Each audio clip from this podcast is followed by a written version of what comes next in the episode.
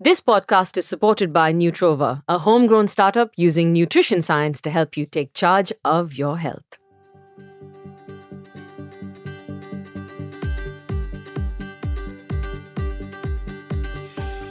Now, I often get asked what my fitness secrets are or about the ways I keep my body in shape. And I've got to tell you, a big part of that is in your head. The mind body connection is a topic I could talk about forever. But today, I'm going to give you some tips and tricks to keep your fitness motivation at a high, which in turn will keep your body in the healthiest condition. Number one, do not negotiate. Don't wake up in the morning and go, oh, I should because, or I shouldn't because, or I haven't slept enough, or I've not eaten enough. Just don't negotiate. Just get up and show up. So if it takes putting on a reminder on your phone or just putting a little sticker on your mirror in the morning, do it because everybody looks in the mirror first thing in the morning. I know you do. Let's face it. Just put a sticker over there that says, do not negotiate.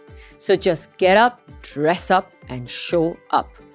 Point number two invest in your fitness. So, if it means buying some new equipment, even if it's something as simple as a skipping rope, some nice workout clothes, there are plenty of really cool, sustainable yoga and fitness clothes available out there.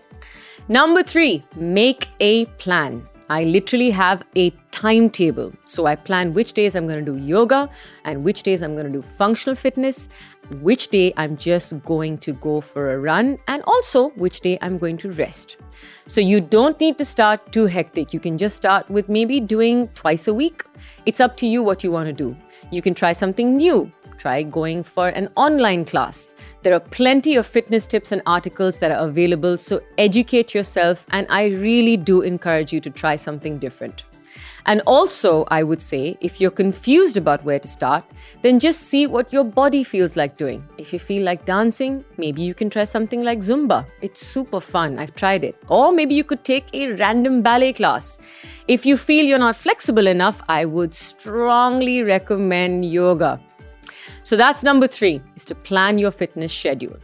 The last one I want to say is the most important. This is to define your why. Why do you want to work out? And it has to be slightly more than I don't like the way I look. Try something a little more positive. So, one of my most favorite quotes that I always share with people when it comes to fitness and yoga is I work out because I love my body, not because I hate it. And I have two whys actually. One is because it really helps me maintain my mental health.